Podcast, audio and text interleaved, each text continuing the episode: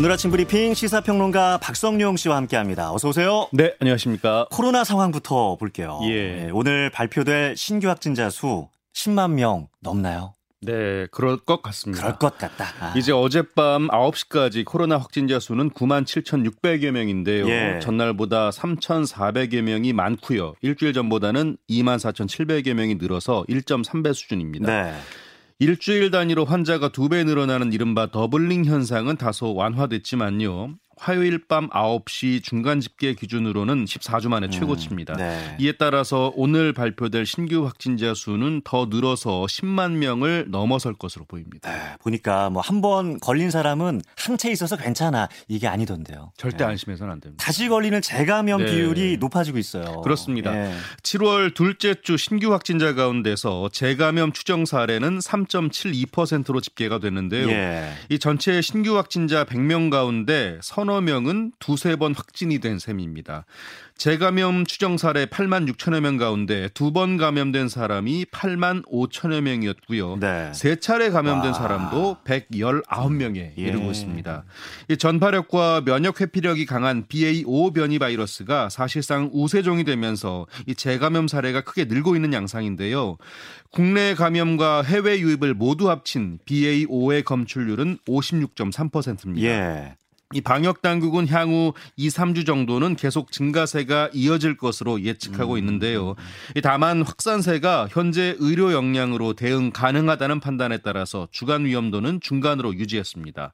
아울러 예방 접종 완료자의 중증 화율이 이 미접종자 대비 95.4% 감소한다는 분석 결과를 근거로 해서 예. 이 적극적인 예방 접종 참여를 당부했습니다. 정부가 오늘 자율적 거리두기 실천 방안을 발표한다고요. 네, 그렇습니다.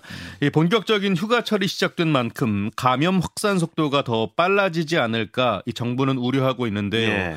이에 따라서 오늘 중앙재난안전대책본부 회의에서 자율적인 거리두기 실천 방안을 발표할 예정입니다.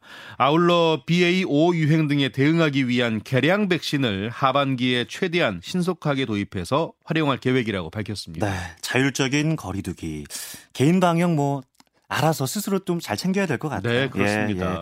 코로나 소식 살펴드렸고 다음 소식 가보죠.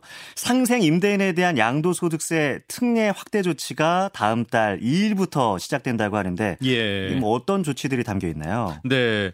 어, 상생 임대인은요, 임대료를 직전 계약 대비해서 5% 이내로 인상한 임대인인데요. 관련해서 소득세법 시행령 개정안이 국무회의에서 의결됐습니다. 네.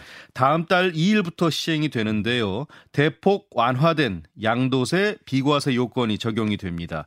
먼저 조정 대상 지역에서 주택을 양도할 때 이 비과세 요건인 2년 이상 실거주 의무가 면제되고요. 네. 임대 개시 시점 기준으로 1세대 1주택자이면서 공시가 9억 원 이하 주택이어야만 한다는 조건도 폐지가 됩니다. 네. 그리고 올해 11월 고지분 종부세 부담을 당장 낮추기 위한 임시 조치도 의결이 됐는데요. 주택분 종부세 공정시장 가액 비율을 현행 100%에서 60%로 낮춰서 이 종부세 부담이 줄어들 전망입니다. 네. 소규모 주택 정비법 시행령 개정안도 의결이 됐는데 뭐 예. 달라지는 게 있나요? 예, 그렇습니다. 아, 참고로 소규모 주택 정비란 일반적인 재개발 재건축은 아니고요. 만 제곱미터 이하 200채 미만의 노후 건축물 밀집 지역에서 진행되는 정비 사업을 말하는데요. 네. 아, 먼저 조합원의 지위 양도가 허용이 됩니다. 조합 설립 인가 이후에요. 1세대 1주택자로서 5년 이상 보유하고 3년 이상 거주했다면 주택을 팔 수 있습니다. 네. 또 재건축 부담금 산정 시에 이 주택 가격뿐만 아니라 상가의 가격도 반영이 돼서요. 상가 조합원의 분담금이 크게 줄어듭니다. 아울러 2종 일반 주거 지역에서 가로주택 정비 사업을 추진할 때요. 15층으로 규제됐던 건물 층고 제한이 폐지가 네. 됩니다. 음. 이 개정안은 대통령의 재가를 거쳐서 다음 달 8일부터 시행이 될 예정입니다. 다음 달 8일. 예. 네. 조합원 지위 양도 요건이 원래 이제 소유 10년, 실거주 5년이었는데 소유 네. 5년, 실거주 3년으로 바뀌게 됐다는 점. 예. 말씀드렸고.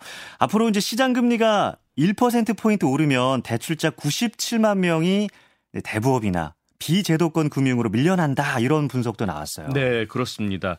한국개발연구원이 관련 보고서를 통해 밝힌 내용인데요. 세계 주요국에서 높은 물가 상승률에 대응하고자 이 빠른 속도로 기준금리를 인상하고 있는데 네. 이 과정에서 고금리 신용대출의 롤오버 그러니까 금융기관이 이 상환 만기에 다다른 채무의 상환을 연장해주는 조치가 음. 제약이 되면 다른 금융권까지 연체가 파급될 수 있다고 밝혔습니다. 네. 특히 앞으로 금리가 1% 포인트 더 오를 경우에요. 이 지난해 말을 기준으로 이 금융권 신용대출을 받을 수 있었던 차주 가운데 약 97만 명이 어, 예. 대부업이나 비제도권 금융시장으로 밀려난다고도 음. 관측을 했습니다. 네. 어, 현재 이들이 보유한 신용대출 규모는 약 9조 4천억 원, 총 대출 규모는 49조 음. 6천억 원에 달하고 있습니다. 이에 조달금리 상승에 따른 취약차주의 배제 현상을 완화하려면 법정 최고금리를 시장금리 연동형으로 변경해야 한다고 주장을 했습니다. 네. 그리고 대내외 불확실성이 커지면서 금융당국이 금융사의 부실 예방을 위해서 금융 안전 개정 이걸 도입하기로 했다는데 이 내용도 좀 소개해 주시죠. 네. 금융안전개정은요 예금보험기금 등을 활용해서 부실금융사에 선제적으로 자금을 지원하는 정책인데요. 네. 이 금융위원회가 제3차 금융리스크 대응 TF 회의를 열어서 도입 방안을 논의했습니다. 금융위원회는 이 해외 주요국들이 본격 긴축 전환을 추진하고 우리나라도 지속적으로 금리를 올려서 금융시장의 변동성이 음. 확대되고 있다고 했고요. 조속한 시일 내에 입법을 추진하겠다고 설명을 했습니다. 네. 금융당국도 이제 미리 리스크를 이제 관리하고 있다는 소식. 네. 전해드리고요. 그리고 어제 이제 그 광주 모 고등학교에서 기말고사 답안지 유출됐다 이 의혹 전해드렸는데 네. 사실로 드러났습니다. 그렇습니다. 예. 광주 서부경찰서는 업무방해 혐의로 입건한 광주 모 고등학교 2학년 A군을 조사했는데요. 그 결과 교무실에 침입해서 시험지와 답안지를 빼돌린 사실을 자백했다고 아, 밝혔습니다. 자백했군요. 예. 예. 놀랍게도 A군은요. 시험 2주 전에 교무실 창문을 통해 침입한 뒤에 마치 해커처럼 야. 악성 코드를 교사 컴퓨터 넉 대에 심었고요. 사나흘이 지난 뒤에 다시 들어가서 이 저장된 시험지 사진 파일을 USB로 빼낸 것으로 확인이 됐습니다. 예. 이 과정에서 컴퓨터를 잘 다루는 같은 학년 학생이 직접 악성 코드를 만들어주는 등 범행에 가담한 것으로 파악이 됐는데요. 경찰은 두 학생이 다른 시험에서도 범행을 저질렀는지 여죄를 캐고 있습니다. 참 무슨 뭐 첩보 영화 같은 일 아닙니까? 그렇습니다. 몰래 잠입해서 악성 코드 심고 그걸 또 USB로 빼내고. 네. 근데 이 사건 때문에 지금 재시험을 볼 수도 있는 거잖아요. 네, 학생들은 그렇습니다. 다른 학생들이 뭔 죄인지 참 예, 음. 안타깝고요.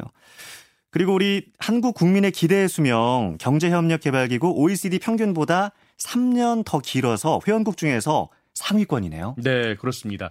보건복지부가 이달 초에 발표된 OECD 보건 통계를 토대로 해서 우리나라의 현황을 분석한 결과를 공개했는데요. 네. 한국의 기대 수명은 83.5년으로 OECD 국가 평균인 80.5년보다 음. 3년 길었습니다. 네. 10년 전과 비교하면 3.3년이 증가한 수준인데요. 기대 수명이 가장 긴 일본과는 1.2년의 차이를 보였습니다. 일본은 84.7년입니다. 음, 네. 아, 또 건강 위험 요인이죠. 흡연율과 주류 소비량은 10년간 감소 추세를 보였는데요. 하지만 이 과체중과 비만 인구는 늘었습니다. 네.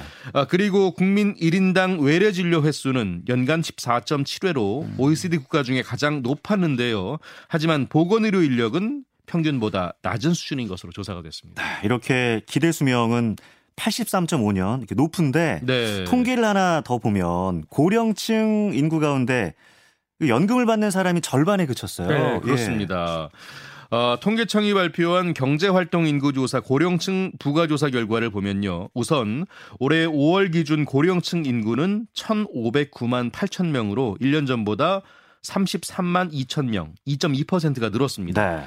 10년 전과 10년 전만 해도 1000만 명대 초반에 그쳤는데 올해 처음으로 아. 1,500만 명을 넘어섰습니다.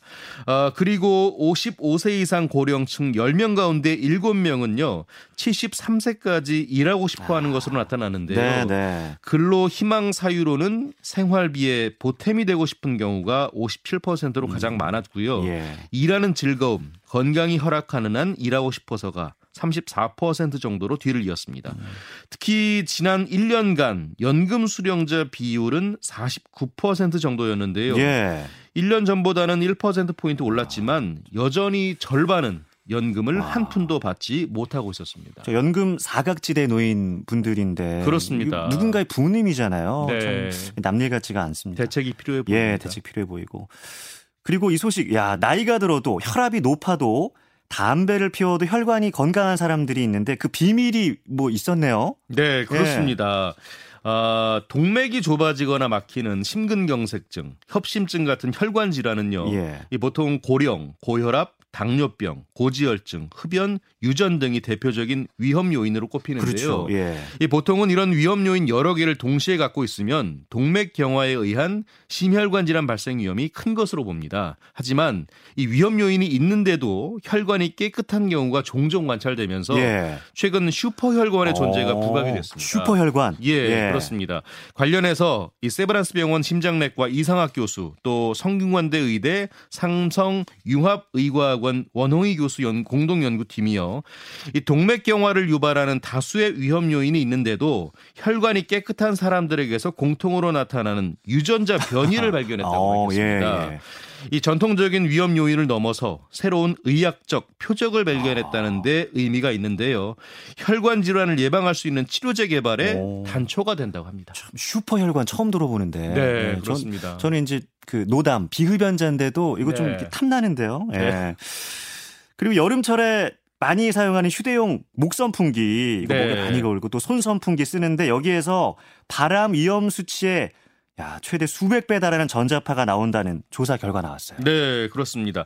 환경보건 시민센터가 목선 풍기와 손선 풍기의 전자파 측정 결과를 발표했는데요. 예. 일단 내종의 목선 풍기에서는 최소 약 30밀리가우스, 여기서 밀리가우스는 전자파 단위를 말합니다. 네. 이 최대 약 421밀리가우스의 전자파가 음, 발생했고요. 예, 예. 평균적으로는 189밀리가우스에 달하는 전자파가 측정이 됐습니다. 어, 세계보건기구 국제암연구소가 이 전자파를 바람 가능성은 있지만 증거가 충분치 않은 물질로 지정하면서 기준으로 삼은 게 4밀리가우스인데요. 예, 이거 그러니까 야, 몇 배야 그러면? 예, 이보다 예. 최대 105배 정도나 아, 높은 겁니다. 예, 예. 또 6종의 손 선풍기를 대상으로 한 조사에서는 최소 약 29밀리가우스에서 최대 1289밀리가우스의 전자파가 나왔고요. 예. 평균적으로는 약 464밀리가우스의 전자파가 오. 측정이 됐습니다. 그러니까 이는 4밀리가우스의 최대 322배에 달하는 수치입니다. 예, 예. 이 같은 시민단체의 주장에 대해서 정부는요. 이번 측정에 사용된 제품을 대상으로 국내외 표준 절차에 따라서 전자파 세기를 측정해서 그 결과를 조속히 공개하겠다고 밝혔습니다. 요즘 많이 쓰잖아요. 진짜 필수템처럼 많이 쓰죠. 우리 아이들도 많이 쓰는데 이거 네. 아, 마음 놓고 일, 사용하기도 좀 어렵네. 일단 정부의 발표도 예. 지켜봐야 될 것 같습니다. 그러니까요. 예. 예, 알겠습니다. 그리고 코로나 여파로 끊겼던 해외행 하늘길이 이제 2년 5개월 만에 국내 공항에서 모두 열렸습니다. 네. 예. 어제 청주와 베트남 달라스로 가는 국제 노선이 다시 열렸는데요. 음. 이로써 김포, 김해, 제주, 청주, 대구, 무안, 양양 국제공항 등 이렇게 7개 지방 국제공항의 국제 노선 운항이 전면 재개가 됐습니다. 네. 지난 5월 28일 대구 공항이 지방 공항 국제선 가운데 처음 베트남 다낭 노선을 재개한 것을 시작으로 해서요. 이 김해 일본 후쿠오카, 제주 태국 방콕, 양양 필리핀 클락, 김포 일본 음. 하네다, 무안 베트남 나트랑 노선이 속속 재개가 됐습니다. 네. 이 소식도 좀 보죠. 합천 일회공원 명칭 변경을 놓고 여야 도의원 간의 공방이 오갔는데 이거 뭐 어떤 내용인가요? 네. 일회공원은요. 지난 2004년에 새천년 생명의 숲이라는 이름으로 문을 열었는데요. 네. 지난 2007년에 전두환의 호 1회를 딴 1회공원으로 바뀌었습니다. 이 합천에서는 이 1회공원 이름 바꾸기 음. 운동이 15년째 이어지고 있는데요. 네, 네. 반년에 찬반 논란도 여전합니다. 최근 더불어민주당 한상현 의원이요. 5.18 사태 주범 전두환의 호를 딴 1회공원의 명칭 변경은 시기적으로 가장 다급한 현안이라고 주장을 했는데요. 그러면서 지역 변경에 지역 지명 변경에 따른 법적 근거를 법적인 절차를 근거로 들었습니다. 이에 대해서 합천이 지역구인 국민의힘 장진영 의원이 반박을 했는데요. 네. 이 지역구의 민감한 현안이 보여주기식 음. 정치적 음. 이슈로 이용되고 있다고 비판을 했고요. 합천 군민의 주권 침해이자 나아가 내정 간섭이라고까지 음. 주장을 했습니다.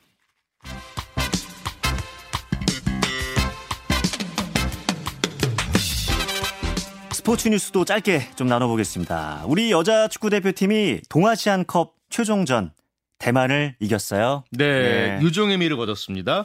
어, 대만과의 대회 마지막 경기가 어제 오후에 열렸는데요. 이민아, 강채림, 고민정의 득점과 상대 자책골의 4대 0 완승을 거뒀습니다. 네.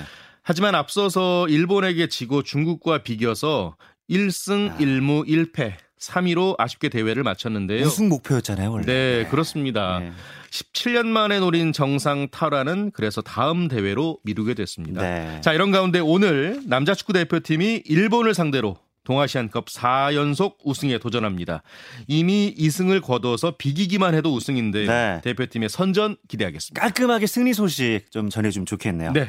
자, 여기까지 듣겠습니다. 시사평론가 박성용 씨 고맙습니다. 고맙습니다.